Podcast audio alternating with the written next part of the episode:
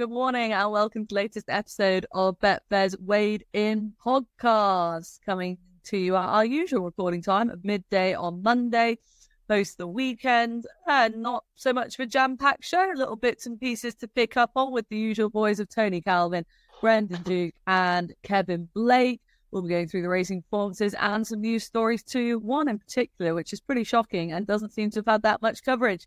So stay tuned for that. Before we go any further, don't forget Rachel Blackmore's Serial Winners Fund is building throughout the season and is currently at 160,000. She would have added to it this weekend, uh, but unfortunately she's been suspended. She did miss out on a winner, but as a result, it stays at 160,000. She'll be back in action very shortly and hopefully adding to that fund, which of course is for the Irish Injured Jockeys and the Injured Jockeys Fund over here in England. And we'll wrap up on National Day at Aintree. Right, before we get stuck into some of the big performances from the weekend, let's say hello to the boys.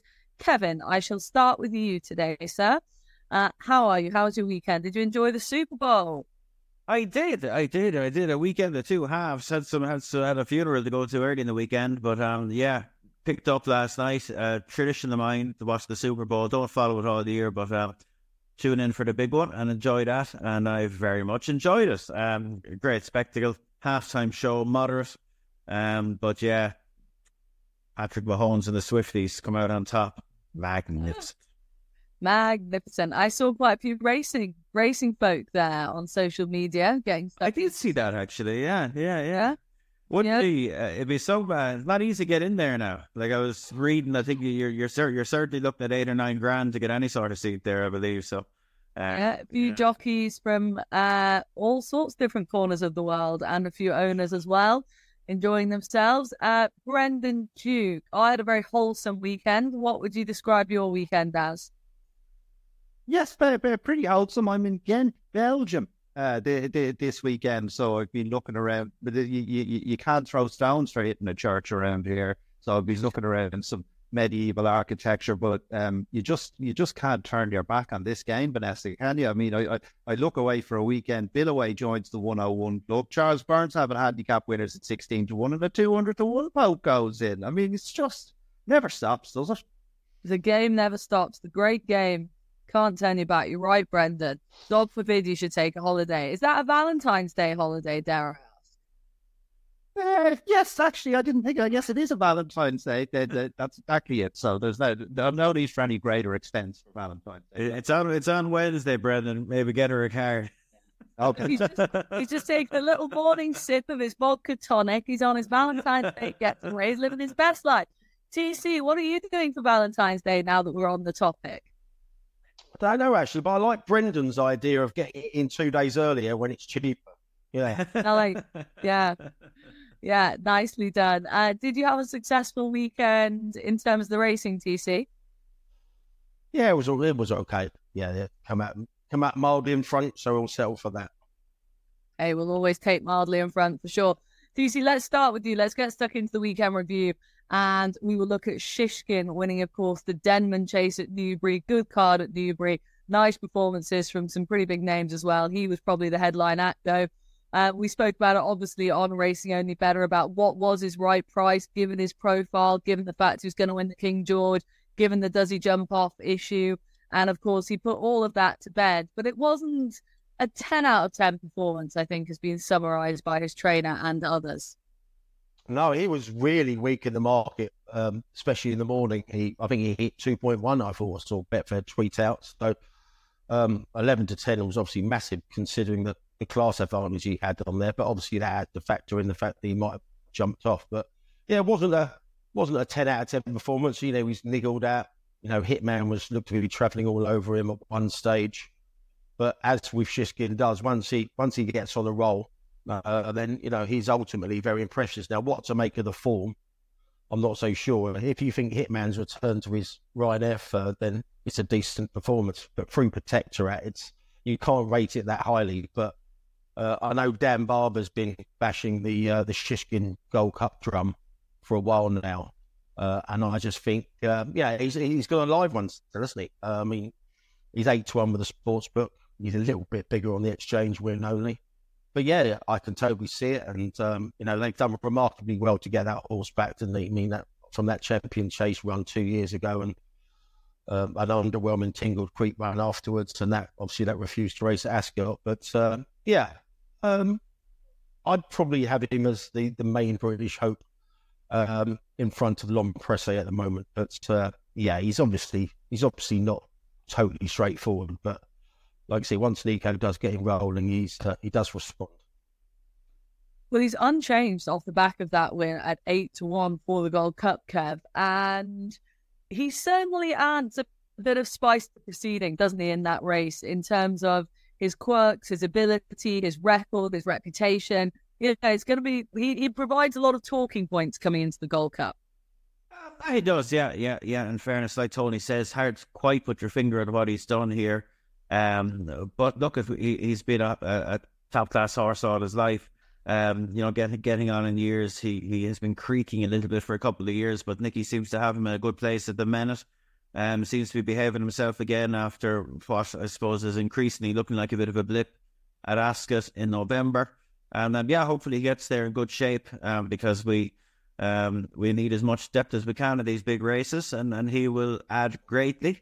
Um, but my main takeaway from the race now, Vanessa, as a as a as, as an old plotter at heart, I did um I, I, I did pause in in in commiserations for the runner up and Paul Nicholls, who um Hitman had been not in the best of form and um the British handicapper had sent him into one of his um, now very common rating nosedives and if um he's been dropped kind of four or five pounds a run, and uh, it'll be interesting to see what the handicapper does with him here. He seems to have, you know, if you want to read it, um, the way it looks, he'll be getting shot back up a bit after this, and he would have um, he would have been some chance in the festival plate if um if he if he'd done things a little bit differently. Where I think now he might be a little bit of no man's land now with a, with a view to his Cheltenham targets. Mm, interesting. We'll have to wait and see what the handicapper does do with them because as TC points out, you know, he came there traveling. Um, intriguing for Hitman. Keep tabs on him. Brendan, let's talk about Edwardstone because if Shishkin's performance left us all a little bit like, oh, maybe not what we wanted, Edwardstone's performance left us all saying, wow, you know, change of tactics from him, revelation type territory in the game spirit in terms of versus the performance we saw him uh, over further, obviously, the drop back and trip, the change of tactics, the way in which he jumped, and Tom Cannon's face up the home straight kind of said it all. I loved it.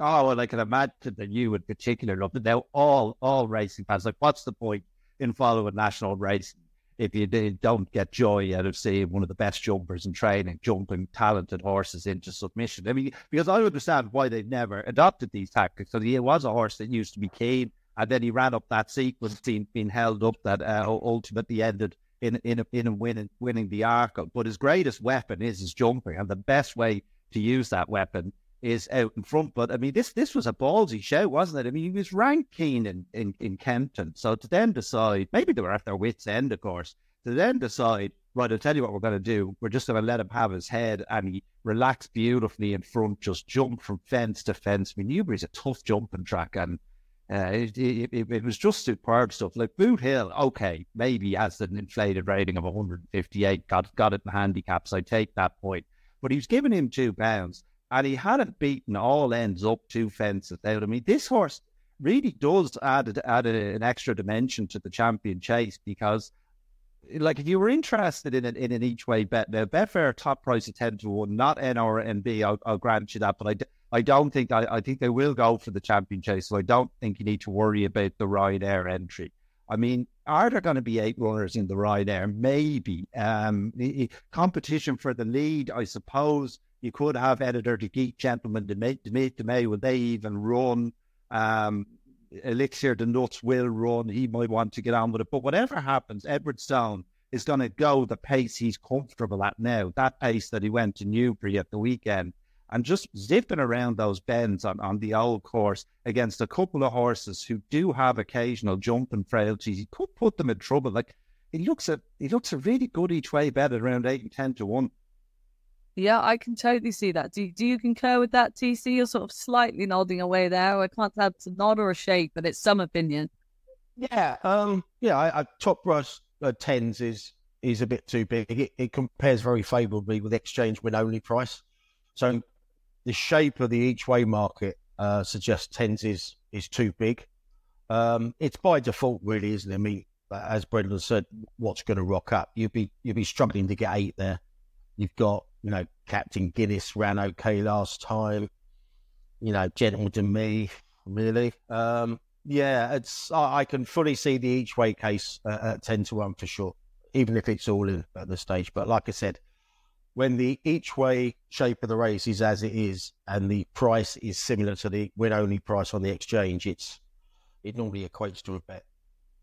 Interesting. Uh, Kevin, last word to you on him, just because I don't know if you heard it, but um, in the aftermath of the race, Alan King was just talking about how he sort of changed his training of late and mixed things up a little bit, gone back to how he kind of used to train, bit of a different feeding regime as well. And he's just found that the horses have really hit a vein of form as a result. And I must say, when I was watching the footage pre-race, obviously of Edwardstone in the paddock, and I, I, you know, I didn't have it on. I had it on mute for a second, and I saw this horse, and I thought, my God, what is that? And it turned out to be Edwardstone. Then latterly, Alan King was talking about the sort of top line he's developed and how he looked, and it definitely all tied together. He's a horse who that day was just bang on money. You could tell physically, mentally, everything. Yeah, great to see because he'd obviously performed a long way below himself um, when sent back up in trip at Kempton the time before. So great to see him back. I'd agree with Brendan. Like this looks the way to ride him. Um, and it, it was interesting. I forget who said it. Might have been Fitzy or someone said it after the race. He said, you know, Alan King, he just doesn't like his horses making the running. Um, so I, ju- I just had a quick look there for the crack um, at the at the last few years running styles, and I haven't had time to hammer it properly. But just as my base point, I took Paul Nicholls um, over fences, and about twenty three percent of his horses made the running over fences in the last few years. Um, Alan King, seven percent. So uh, there clearly is something in it. He's not doesn't like sending them that forward all that much, but um, that looks to be the way to ride this fella. And um, yeah, look, look, you're you're you, you hate saying it because like a horses are like Edwardstone, like they're they're top of the you know one percent. He's a one percenter really, like in terms of the national population. He's a really good horse. And you want to give a full credit for what he's doing here. But it's hard the way we tend to review these things, not to contextualize and say, look, can he beat El Fabiolo? Um, or, or even Jonbon, you know, probably not. Bar something goes amiss with them, um, but he, he is very very good. And um, yeah, hopefully they ride him like that um, in the champion chase, and he'll he'll put on a good show for all. Indeed, yeah. Hopefully those tactics, and like you say, it'll be a good show for all. Then um, we'll find out last couple of furlongs, won't we? Fascinating. Uh, Betfair Hurdle, Brendan. It was as competitive as we expected. Brilliant race. Um, probably an awful lot to take out of it in behind the winner, but of course the winner was Iberico Lord for that man Nicky Henderson again in this race. And what's been touted as an excellent ride by Nico de Boinville, but he did latterly say that he, he, he couldn't really go much faster than he was going on Iberico Lord. But this is a horse, I mean, a great wood, a Betfair hurdle, rising all the time. Is there still handicap scope in him, do you think, Brendan? Or do you think it's into deeper waters now? No, it's I'd, I'd, I'd, I'd say there is. Whether it's a Cheltenham handicap, I'm not sure. Now, I, I do think the tempo of the race at the weekend suited him better than uh, in, Ascot. Uh, they, they, they didn't go for a handicap. They didn't go break out in, in, in Ascot, and he was a bit keen. Um, this seemed to bring his stamina into play, and he's a horse with a very good attitude. Still appears to be learning. Like this is the idea, isn't it, to burgle a couple of big handicaps while your horse still learns things. It's he, he's been very well campaigned. My concern about him for a Cheltenham handicap would be ground preference. And maybe he was just a bit too keen in Ascot, and you could explain it away that way. He's a scratchy owl action and he clearly handled Steve Brown well, as we saw in um, Cheltenham in November and, and, and at the weekend. So whether he'd be as effective, I mean, he's not going to get hammered by the handicapper, five or six pounds. So he, he, he could still have a legitimate squeak in a Cheltenham handicap, but I'm just not sure spring ground would be his bag. Okay, little small warning flag there. Uh, TC, in terms of the market, obviously the market was shaped by this Castle de Mott, who went off seven to two in the end, the French recruit for Willie Mullins. All the talk beforehand, and he didn't fire. He was obviously reshod. That caused a delay to the race. I'm not sure that had any effect on his performance. But him, and only a matter of time, who was also punted just before the off, went off at eight to one, both well beaten in behind Iberico Lord, the winner. Uh, what were your sort of takeaways from the race, maybe away from Iberico Lord? I, I, think the winner's a very, very good horse in his conditions. Like Brendan said, if he gets, if he only gets six pounds, so 240, I think he'll be very, very competitive in any any handicap company. Um, I wouldn't be. I'm always puzzled by all these these handicap prices for the festival. We, we haven't even got the entries for any handicaps till February the 20th. So it's the ultimate tracker system, isn't it? I mean, like people just like very blinkered. They, they latch onto a horse for a Cheltenham handicap. They haven't got the entries. They haven't got the weights. They haven't got the other horses they're up against. They haven't got the weights of the other horses they'll be up against. Yet they form an opinion. I find it very odd that there's any betting for handicaps myself. But I think Lotus Sud always promised to be um, always promised to be uh, a, a, well handicapped horse of 129. Um, you know, they must be gutted to obviously see that, you know, the Iberico Lord come on his inside. And yeah, I think you would give the favourite a pass because of, you know, being reshot, etc. But, uh, okay. you know, they, they, they pulled well clear of the third. So perhaps the handicap will, will hit the first two harder than the bare form suggests. But I think Iberico Lord's a very, very good horse when he gets a strongly run two miles in soft ground. Okay, conditions to suit.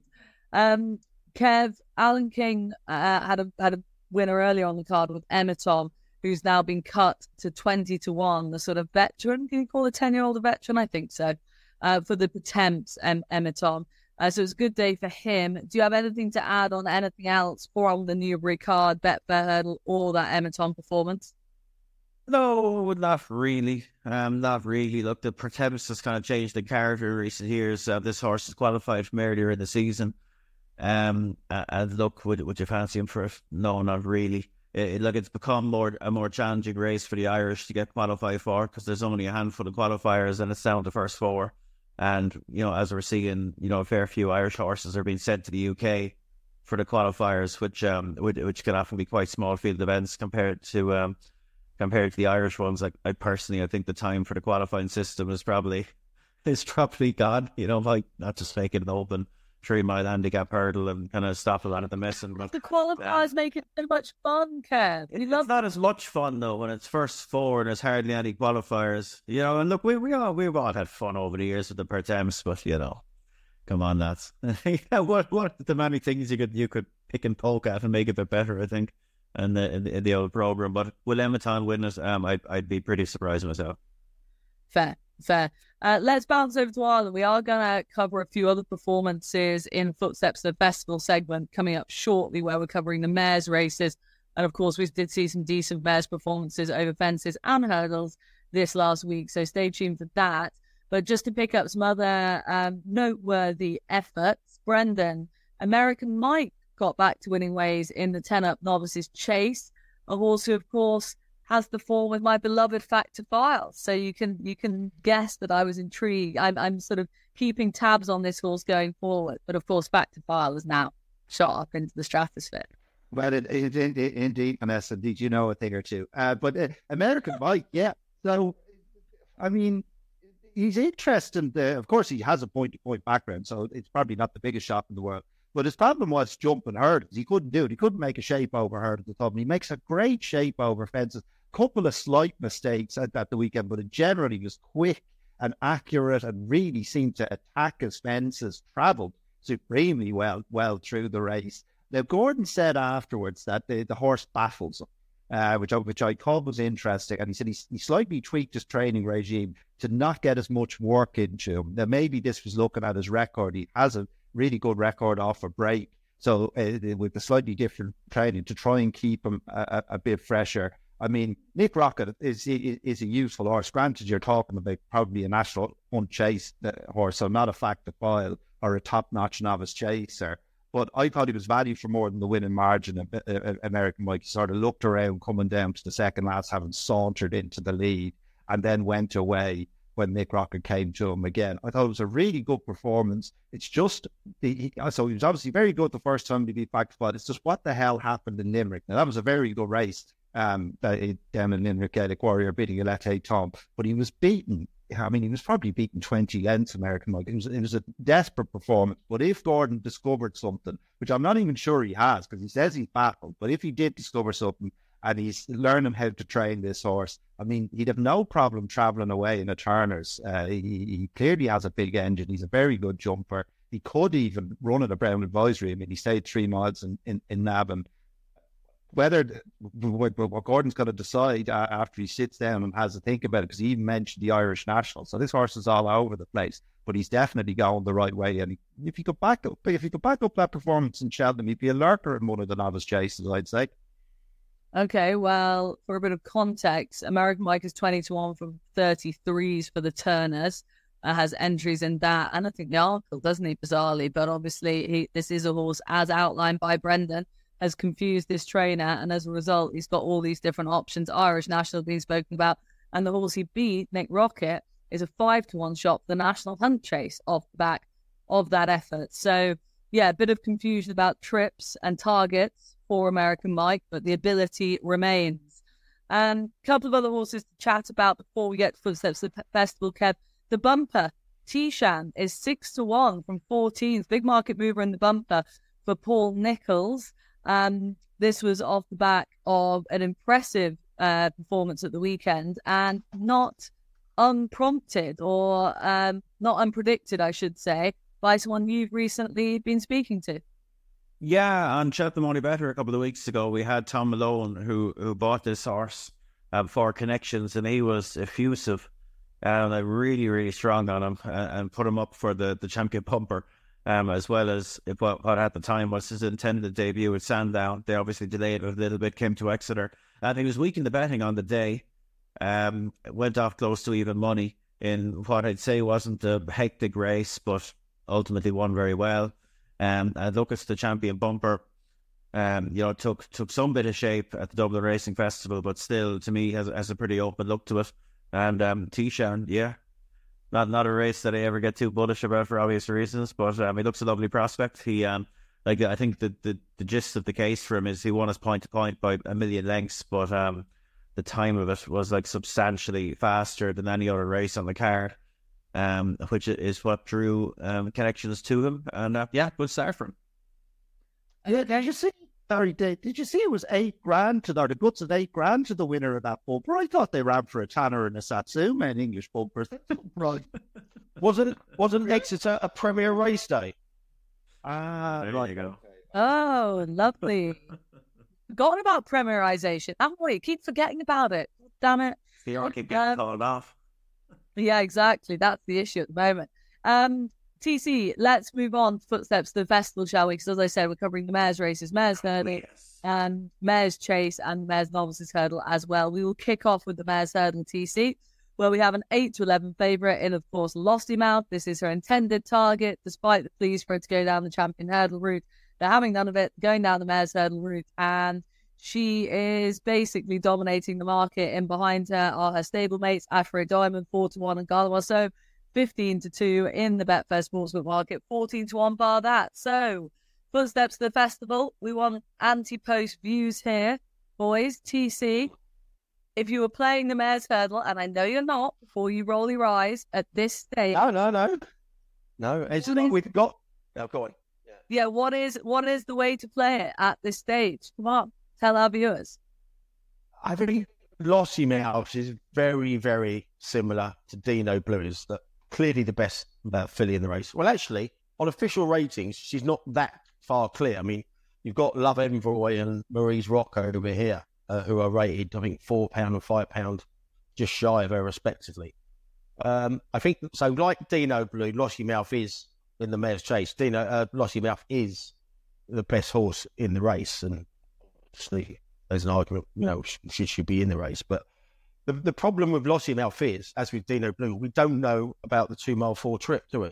Everyone assuming because she finishes off so powerfully over a two mile and two mile one that she will get, you know, the extra three or four furlongs. It's it's never a given. um, especially if we do get soft ground on the day. So I think the exchange price of just under four to five is probably about right. But I think there's a bit more depth to the, the you know, the, the you know, the the race and that price suggests, you know, with that stamina doubt. I mean, I love Boy, second as Honeysuckle last year, Marie's Rock, um, you know, won the race in 2022. Um, I'd, I'd, probably leave the race alone because I think uh, Lossiemouth does kind of like cast a massive shadow over the race. But the trip would worry me. When you're back, when you're backing odds on, you don't want any question marks, and I think that's an obvious that's an obvious one. Okay, well that leads us nicely on then to ask Brendan Duke. Does do you have the same trip concerns in regards to Lossiemouth?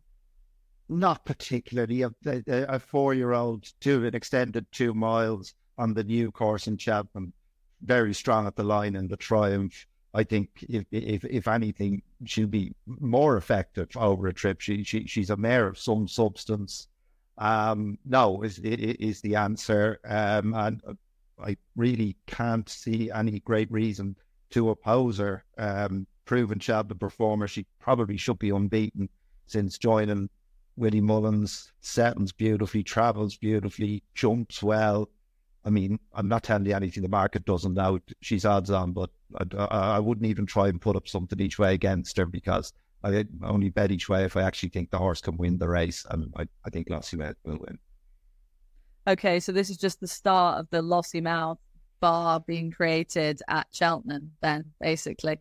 Um, Kevin, do you have anyone you want to mention, maybe at a bigger price? We've covered Lossiemouth. We know the credentials of Ashroe Diamond off the back what she did the last day, but is there anybody else in there who we're missing? It's remiss of us to talk about. Um, no, there definitely are a few, but look at the um, like like Lossiemouth does cast a shadow. Um, like as Tony says, like the, the margin of her, um, how far clear she is of the field isn't huge, but like you just do get the impression that she is on the march and that she could well prove to be beyond a, a 155 mare. Now, whether she can do that here, whether she, this will give her the opportunity to do that, I don't know. But you know, when she's put into back in back into open company against the boys, it, will probably give her a better opportunity to advance herself. Uh, but look at it, like I think this will be quite a lively betting race. I think there'll be plenty that will want to take her on at the trip. Um, I probably won't. Um, will it be her very best trip? I don't know. I'd be probably inclined to think that'll be two miles, but I don't think two and a half um, will be enough to, to, to stop her, really. Um, like there are some lovely, like uh, there's plenty here that are being a bit shoehorned with regard to trip. Like I'd say, like Ashroe Diamond, Gala Marceau Echoes In Rain, they're all probably going to be again at their best at shorter, but can get away with mid range. Um, you have Love Envoi and Marie's Rock, who we know loads about, have no trip doubts, and um, are being traded for the race, and they, they will set a bar for Lossiemouth and the rest. Um, and like, look, if this was a handicap, you'd, you'd be making a case for um, Magical Zoe you know, maybe even Tellmesomethinggirl. Um, but look at, at the at, set weights, they're just going to have a big old task, um, getting seriously involved. Um, so look at, I'm sure it'll be a lively betting race. I think she'll be a big opinion horse. Um, she's going to go off odds on, you'd imagine, but probably not super short. Um, and, and yeah, the, there it is. I would I wouldn't have a like uh, it's one of those like like like would like we meet many times in the Cheltenham Festival. Um, Vanessa, like that she's going to be short. Your every instinct in you will tell you take her on, but she's probably going to win. you know, sort of way. There's a whole, there's a heap of those at Cheltenham yep. this year, and um, and I'm gonna I'm trying actively not to fall into the trap of tipping something for the sake of doing so at a bigger price. Um, and I think she's probably going to be one of those, you know. Okay. She, well, that was a relatively unexciting chat from all three of you. Just gonna flag that up as the leader of this ship. That wasn't our best discussion we've ever had. So let's try. I blame the race program, Vanessa. I don't blame us. Blame the race program. If it was about the 150, it'd be a class race. Yeah, yeah. Okay, let, let... it really would. I mean, if it be four to one the field, it'd be class. Let... Yeah, I mean, if Russell was running in the champion, it'd be a, it'd be a brilliant each way race yeah. Uh, let's try ramp up the interest levels a little bit more because the mares' novices hurdle. Now again, like let, let's not get down sort of race plan race um scheduling discussions here because let's just focus on the fact that this is a wide open betting market and lots of intrigue here. And we had performances from the week just gone that have really affected the market, not including Jade De Grugy, who's your 15 to 2 favorite up at the top of the market. She's put um, her credentials out for all to see back in January. But Brighterdaysahead won really well at Navan at the weekend is now three to one second best in the market. Then you've got Dysart Enos on this roll for Fergal O'Brien at four to one. Well campaigned. Then Fun Fun Fun came over to Exeter and she won that well. Small field beat favourite Favour and Fortune that day is now eight to one. And then, of course, for Jeremy Scott, Golden Ace lay down her um, credentials as well this week at Taunton, and she is a 12 to 1 shot. So this week has seen this market have a bit of a switch up. Uh, Brendan, I'll come to you first here, mix it up myself. Uh, tell us something more interesting than Jade de DeGrugy's decent, please. Uh, okay, well, the the most interesting thing for the weekend was I remember we talked about Brighterdaysahead after Royal, and you said, "Well, what what should you make of that?" I said, "Well, there's a couple of ways to take it. I mean, she won despite jumping poorly and being too keen. So you could say, well, if they can fix that, uh, she, she, how, how much higher can, can she go? But I mean, are these issues going to plague her throughout her career. So lo and behold, Gordon puts her away for the mid-season break, brings her back to Navan. Now she was still a touch keen, but not nearly as keen as she was in in Run, and she did see a lot of data. But I thought her jumping was a revelation. She jumped really well. So they've clearly been working on that in the interim. And she she's obviously a big runner, a mare, mare with a huge engine. Um, fun, fun, fun. Delighted for fun, fun, fun. Because I thought uh, I had concerns about her getting over to England. I thought it might be like when you go on those fairground rides, they say, no, you're too small that they wouldn't let her on wouldn't let her on the boat. But uh, very decently they did, and she's she's all heart that mare. But I think that, that the market, that, that, not to tell you anything you don't know, probably has this right in terms of being down to a three horse race. But what a three horse race! I mean, I love that Jade De Grugy, the way she goes through a race, and she's so she's such a quick jumper. Uh, if anything, if she has a tendency, and it's it's minor, she slightly leans to her left over over the hurdle, so she'd probably be even more effective on, on a left-handed track. For not a huge amount of substance. I do rate that penny 100 that she beat in Fairy House, but you can definitely pick holes in the form. And then you have Dysart Enos, who, of course, people are saying, well, uh, what's she beaten? I mean, that's true. Or she hasn't beaten much, but that's by design so that she didn't get a penalty. So she'll be getting five pounds off the two Irish mares. So uh, tip of the cap to Fergal O'Brien uh, for, for, that. And of course, she does have some substance to her form because she beat Queen's Gamble, who's a, a t- talented mare in a bumper in Market Rasen and getting a bit of weight. I'll grant you that. But uh, what we have seen, albeit she's been beaten inferior opposition hollow in in her in her in her runs, is that she can jump. And in receipt of five pounds, she's a big runner as well. So I, I think, as the market says, it's probably down to the top three, and I would have a preference for Jade De Grugy because I just like the way she rolls. Okay, so we've got one nod to the market leader, the five to two market leader. Thank you, though, but but a detailed look at the others. To be fair, uh, Tony, I, I know what you want. I know you want me to regale you with that brilliant, fun, fun, fun story again, but I'm not going to do it. Okay, just not going to do it. You don't get that treat this week. I can't. I can't remember what it was actually. Was that's so that's surprise. That's the issue here. All right. Um. Yeah, I, I, I at we when we don't officially get the interest for this race until tomorrow, February the thirteenth. So that's a consideration. But we kind of know how the field's gonna gonna pan out, and for for reasons I think I, I won't steal Kevin's thunder about the penalty structure. Uh, I'll let I'll let Kev uh, wax on about that. But yeah, I, I think I I've forgotten how good Dysart Enos is over. It was in bumpers, you know, at Aintree, and you know, Brendan mentioned that uh, that Queen's Gamble form as well. Uh, um, I did rubbish Dysart Eno. I did rubbish the fact that you know a, an English horse could win the mare's hurdle, but um, yeah, I, uh, the uh, the top three of the market, I think Dysart Eno at fours uh, is probably the way I'd go if I was heavily heavily pushed. But uh, I'd probably wait until the uh, the entries are out tomorrow to get a better handle on what uh, Willie's going to throw at it and or, and all the other Irish trainers. I suggest they'll chop the lots, kitchen sink at it, but we won't probably learn a, a, great deal. But Dysart Enos for me at the top of the market. Okay, Dysart Enos, um, as TC said, currently four to one. And yeah, as Brendan says, Kev, obviously she's being campaigned so that she is going to be carrying considerably less than the likes of the graded winners in here. Um, so yeah, you can expand actually on the penalty structure. Yeah, I, am to try and get answers on that because um, I've never cared enough to ask the question, but um, it, it does like seem massively perverse that they have this. Like this is a grade two, and you can pick up a five pound penalty for winning like a grade three, any class one weight for age hurdle, and like uh, unless I'm mistaken, like isn't the whole point of the mares' national program to examine the, the, the fairer sex and you know find out which mares are best with a view to getting them to the breeding shed, etc. And here you have a race on the biggest stage of the sport where trainers are essentially incentivized not to win graded races with them before Cheltenham, so they get to carry less weight. That just seems nuts, a bit pointless. Like why? I, I I don't get it. Maybe there's a perfectly reasonable explanation. I will seek one out, and um, I will reveal it, um, hopefully. But anyway, um, back to the matter at hand.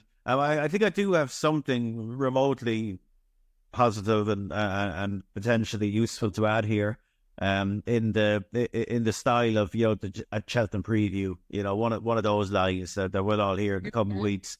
But um, I, I, will highlight the Gordon Glint here with uh, with Brighterdaysahead. Because um, I, I've said it before in the pod, like, I think I have a good enough read on Gordon Elliott at this stage, and when he really likes one, and I, I very much got that off him, like last October about Brighterdaysahead. Like he, he was really punchy about it, and you can t- you always tell with Gordon because he, he has a natural inclination. It's bubbling under the surface, and he doesn't want to let it out, but little little, little bits of it come flying out, and almost like you can't control them. And, and I, I very much picked that up for Brighterdaysahead.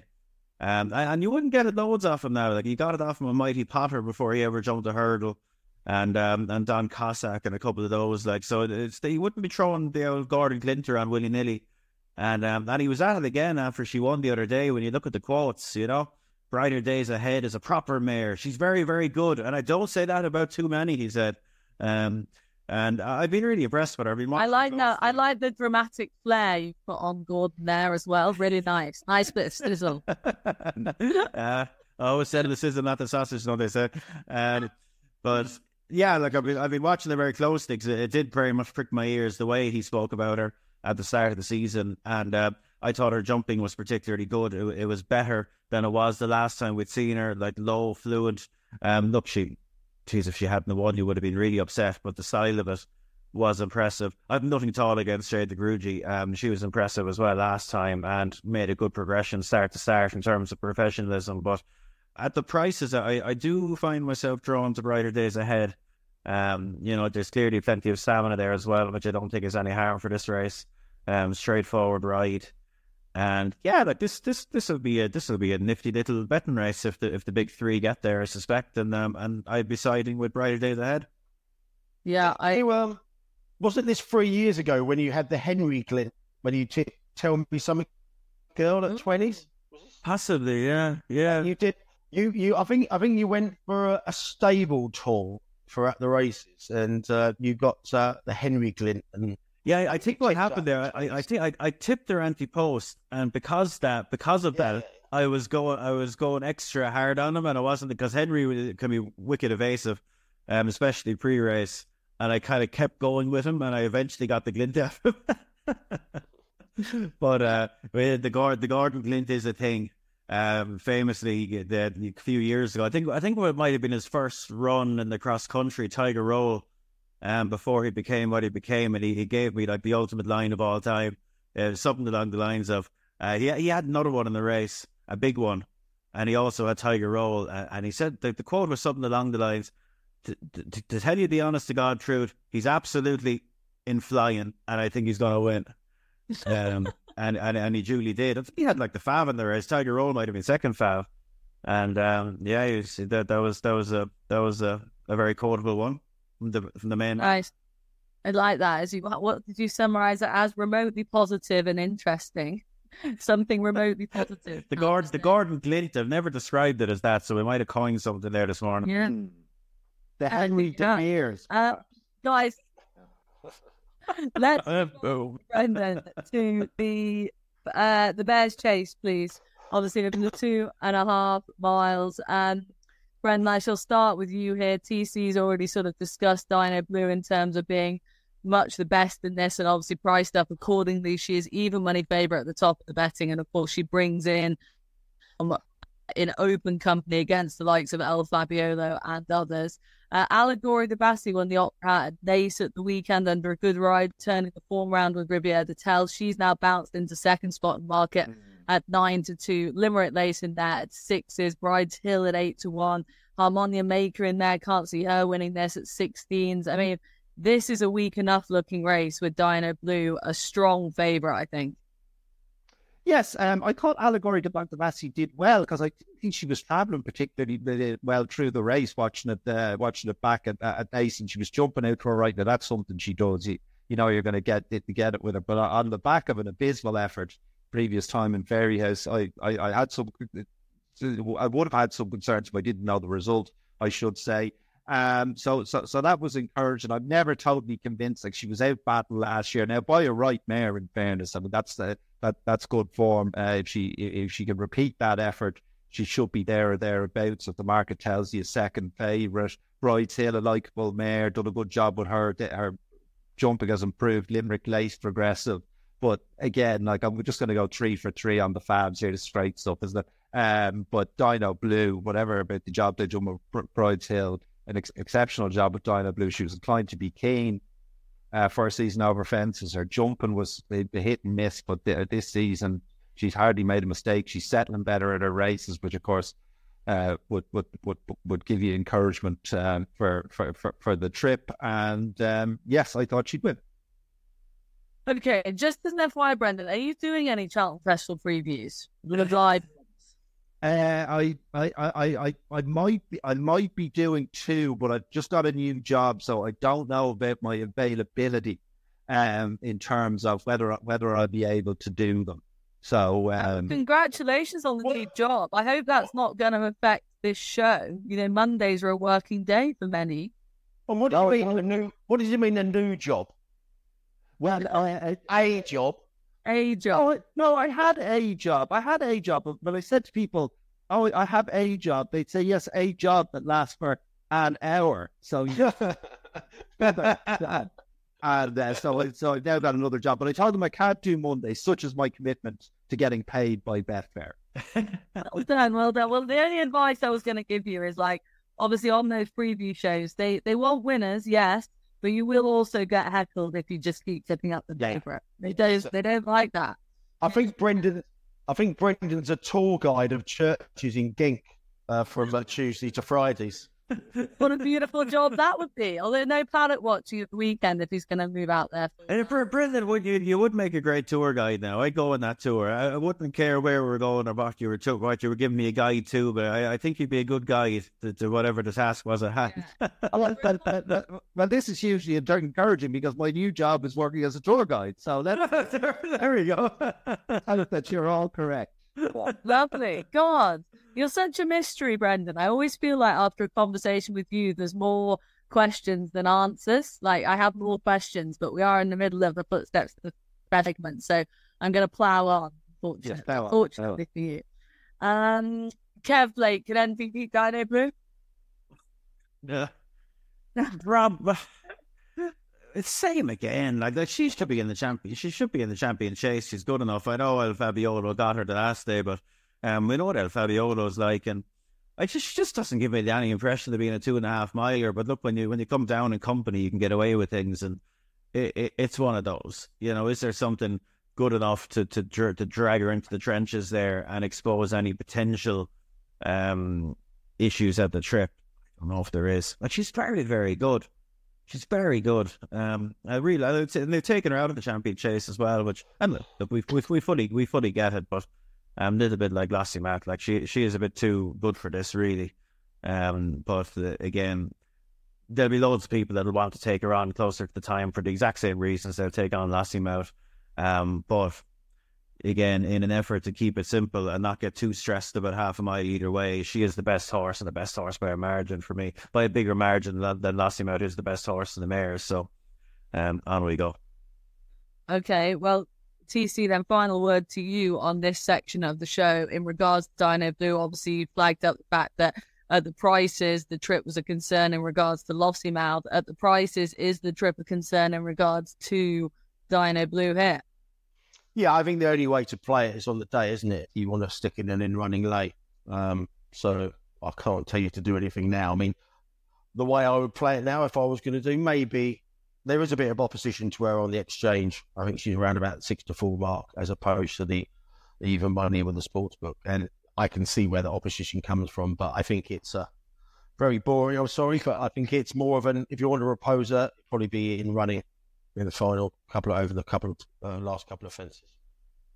Okay, uh, that wraps up then footsteps to the festival. Quick back to Vanessa, just on the subject, given the nature of the conversation we've just had. Um, what do what do, what does the panel think of this um, Willie Mullins versus Britain in terms of number of winners? That's priced up around um, uh, like like a match at the minute. I wouldn't go with it. I'd I'd back Britain. I think. I'd back Britain. I'd back Britain as well. Yeah, I think the hand the handicaps are. I've now I've been I would like the boy that cries wolf for the last couple of years now, but I do think the balance is is. I think that the British will win a, a good packet of handicaps, which will make Woody's job a little bit more difficult. But, um, mm. geez, it's some array of rock solid fabs he has, isn't it? Do you have the what is the betting on that currently kept? Do you have it in front of oh, you? It's, it's a match essentially, yeah, yeah, yeah. Um, like even ish. That's depressing.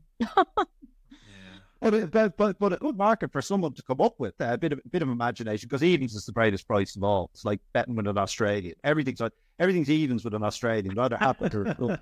What's that? I, who was that Irish? Who was it? You know when what when it was called? Was it the Prestbury Cup or whatever they? Oh yeah. Who was who was that Irish geezer who did it with Phil Tufnell? Was it Hector? Yeah, Hector, Hector, Hector Hogan. Yes, indeed. Yeah, a radio guy. Yeah, he, he he has the most popular podcast in Ireland and uh, a radio television presenter. Big racing fan, genuinely, like and um, far far more knowledgeable than, than, he might give you the impression. In fairness to him, but yeah, he, he got he got a good gig there, didn't he? I met him. I met him at Cheltenham that year. I think I bumped into him and met him. He seemed like a thoroughly nice guy. Yeah, poor Tuffers. He got an absolute hospital pass there, didn't he? yeah, that was a shocker. That was a shocker. I saw. I saw.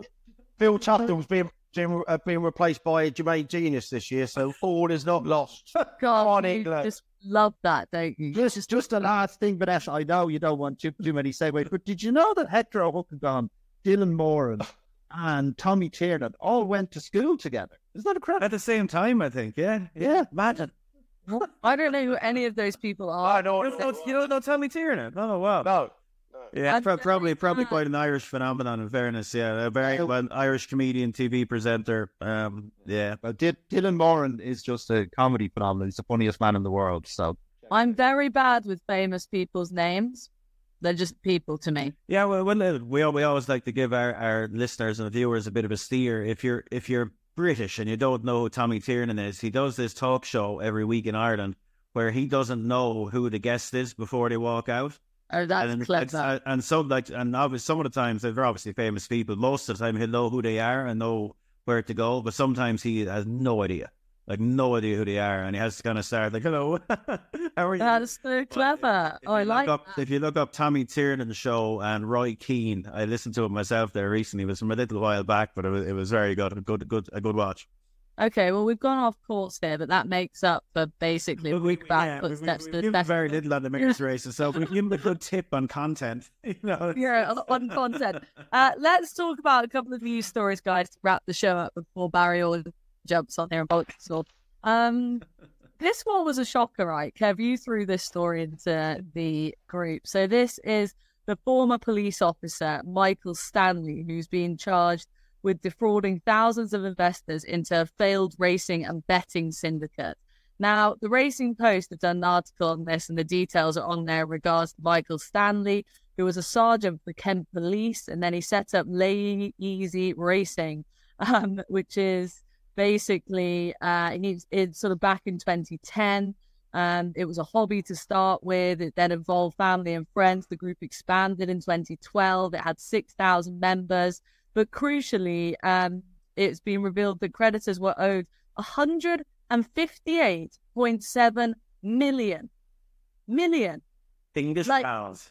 English pounds, 158.7 million English pounds. Apparently, Stanley was basically operating a Ponzi scheme um, with the funds that he's defrauded. And it was on the Daily Mail that the article that you sent in, Kevin, uh, that had much more detail and really sad, sad. I, mean, as with all of these fraud cases, but really sad reading, I thought. You know, people who had lost their life savings to this Lay Easy Racing who have now obviously filed for bankruptcy in 2019. Um, and this guy, I mean, Michael Stanley, just like I don't understand how it got to a position that he was able to do this, or how he thought that he wasn't going to be caught, or where 158 million has gone at the level they were involved at. I just don't understand. You're going to have to help me out. Yeah, like that. God, I'm amazed this wasn't picked up more. Racing posted a story on it, but hasn't really been chat talked about. And the Daily Mail did great work in this. In fairness, they did an investigation of their own before the the excrement hit the fan a few years back, and uh, this th- this is just phenomenal. So this was essentially a guy that started telling friends and family that he had a system. And like we've actually got details of what the system essentially was. He he was basically saying if you blindly lay every second favorite in every race, you'll make X percent in the long term. And it was essentially guaranteed. It was foolproof. And the friends and family started putting a few quid into this syndicate so that he could bet on their behalf and they'd share the profits 50 50. The friends and family then started talking to their friends and family. And it was seemingly all like geographically in a, in a relatively small area. But 6,000 people got stuck in. And a hundred and fifty-eight million pounds. And he seemingly, like in reality, he wasn't betting at all. He, he like uh, very, very early on, he just stopped betting and was just taking the money in and operating it like a classic Ponzi scheme. If someone happened, and he was telling people that, oh, you know, your returns for this month are plus plus fifteen percent, plus plus twenty percent. You know, you're you're you're you're absolutely flying. Well done. Let's keep going. And if someone asked to, to get their money out, he'd use the the, the, the, the overall fund to pay them out. And it's like all Ponzi schemes. You wonder the, the logic behind these fellas, how they ever thought it might end well. But um, they kept it going for quite some years. And like 158 million pounds. Like like John Dance is in the news at the minute for, for what appears to be again a gigantic story. The figure there is 80 million, I think, pounds, which again is a substantial amount of money, but this is nearly double that. You know, with a huge case of Tattersalls and an unpaid bill of 20 million. Again, huge money, but this is way more. And it's just getting no pickup. And um, what a trail of destruction this absolute scumbag is left after him. Like, oh my God, 158 million to 6,000, um, from what it seems, you know, pretty ordinary people, all in the same neck of the woods, friends and family. Like, wow. I, I just, like, look, and there, there's, of course, greed is, uh, is, is, is a contributor on both sides of this equation, but only one side was scamming the other, unfortunately. And um, yeah, I, I, I just thought it would get more picked up. The number, like the number, it's such a big number. I know it's it's mental. It's almost like when you first read it, it feels like it must be a typo. Someone you've never heard of. They've got horses in training with um, John Best, Amy Murphy, Rebecca Menzies, and Ivan Furtado. So you know, relatively small fried mm-hmm. trainers. I, I- I think that came relatively late. Like I think the betting syndicate was the thing, and then then the, I read it the- that that was like a front, like a, or maybe not. I don't know. I think it kid the, the racing came relatively later because you look up the, the ownership and like they didn't have a whole lot of runners. I think they they he spent over a million on horses seemingly in a short space of time, but I think the the the aforementioned excrement hit the fan quite soon after the racing started. So I think that was just basically him spending, finding a way to spend money and have a, and enjoy it. I get the name of the, the, the fund out there, but the fund was the thing rather than the racing. Yeah. Um, and again, just just the scale to me is just absolutely mind blowing. Really is. TC, have you heard of anything like this on this sort of scale in the past?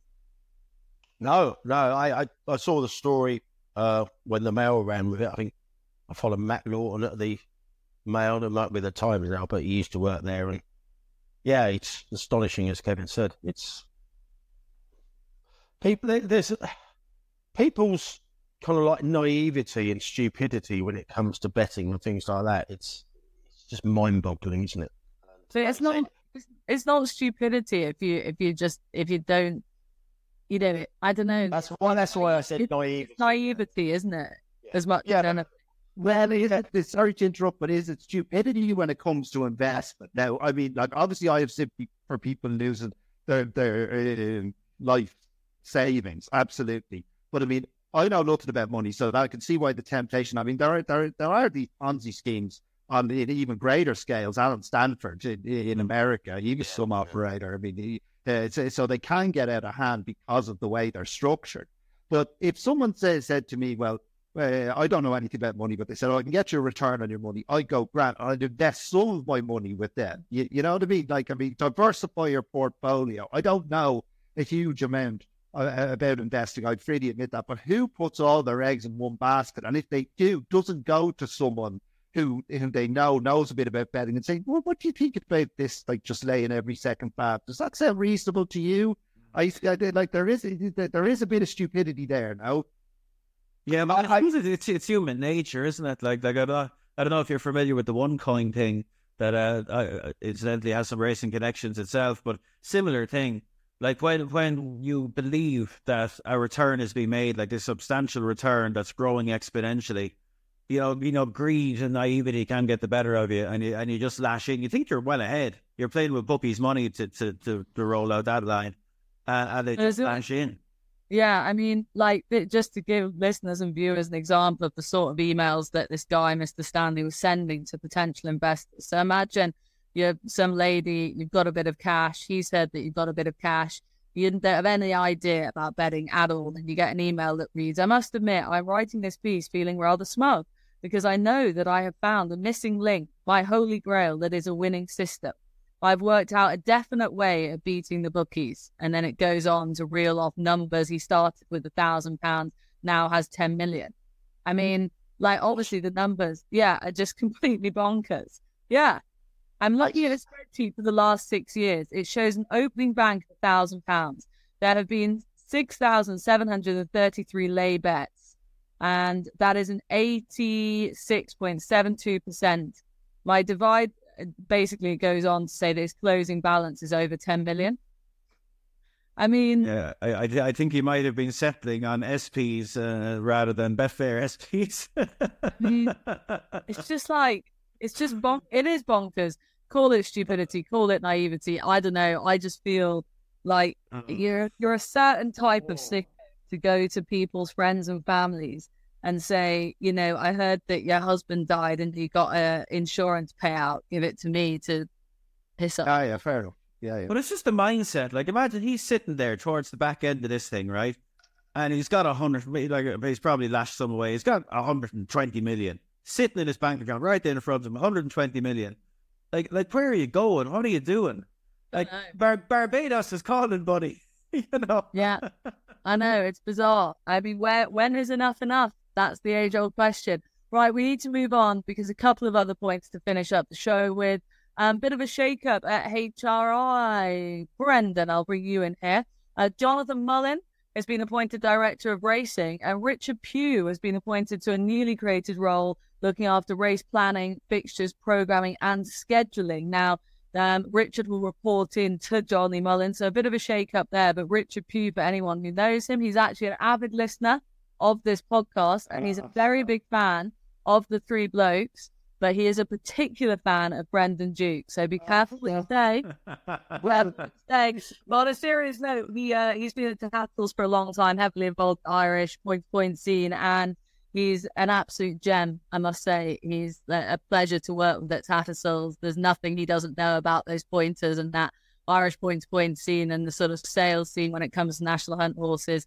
I can't help but feel he's going to be a huge loss to Tattersalls, but he's going to be a huge gain. I hope anyway to HRI, Brendan.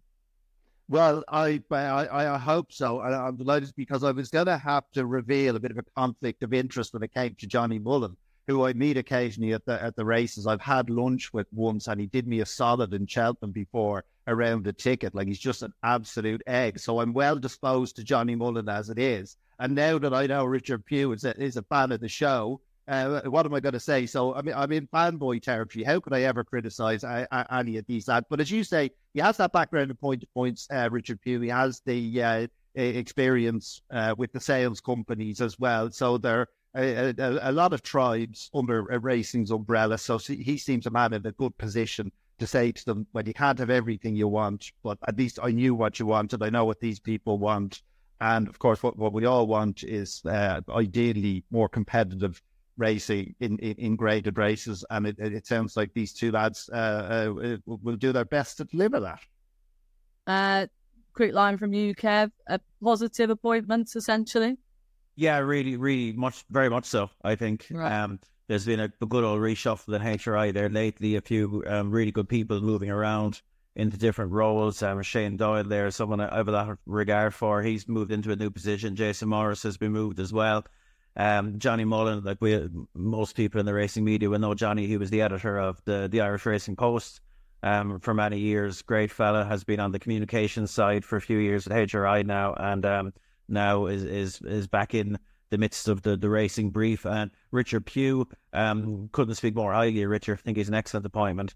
Um, I've sit, I've known him for years, obviously, but I've sat on a few um, programming committees and prize money committees and a few ITBA functions, etc., seminars, and I'd always find him a, a, bit of a kindred spirit. He always comes like super well prepared, um, like myself. Like he, he likes to lean on on data and um and evidence based theories, and like we, we need more of that.